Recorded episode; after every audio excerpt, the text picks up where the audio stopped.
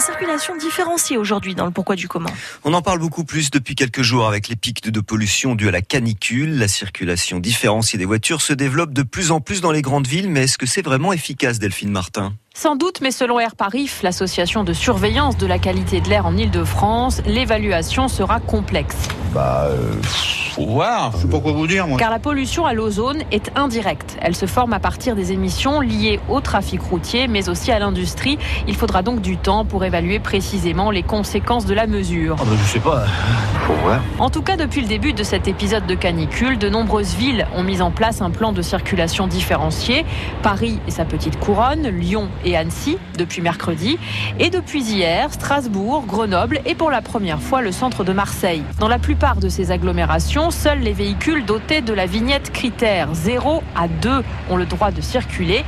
Les véhicules critères 3 et plus sont interdits. Non, c'est streng, c'est verboten. Et dès lundi, Paris va enclencher une nouvelle étape dans son programme de lutte contre la pollution de l'air. Oui, et là, ça n'a rien à voir avec le pic de pollution. C'était prévu depuis longtemps et ce sera en fait moins strict que ce qui est en place depuis 2 jours. À partir du 1er juillet, les véhicules portant la vignette critère 4, c'est-à-dire les diesels immatriculés avant 2006 et les essences d'avant 1997, ne pourront plus circuler dans Paris de 8h à 20h du lundi au vendredi. Cette interdiction concernera aussi 7 jours sur 7 les poids lourds et autocars portant la vignette critère 4. Non.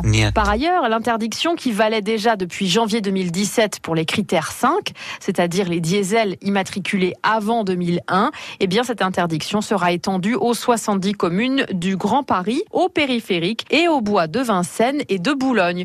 Mais l'autoroute A86 sera exclue du dispositif. Mais alors pourquoi seulement contre les voitures alors qu'il y a plein d'autres sources de pollution ? Eh bien selon Airparif, la principale source de pollution dans la région parisienne, c'est quand même le transport, qui génère 66% des émissions d'oxyde d'azote et 58% des émissions de particules fines.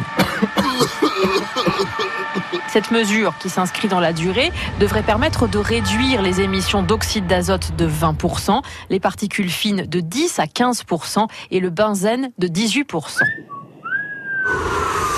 Mais ce ne sont que des prévisions. Pour atteindre ces chiffres, il faudrait que tous les véhicules polluants concernés restent vraiment à l'arrêt.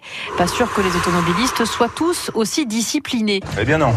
Je m'en moque comme d'une guigne. Notez quand même qu'en cas d'infraction, l'amende s'élève à 68 € pour les véhicules légers et 135 € pour les poids lourds.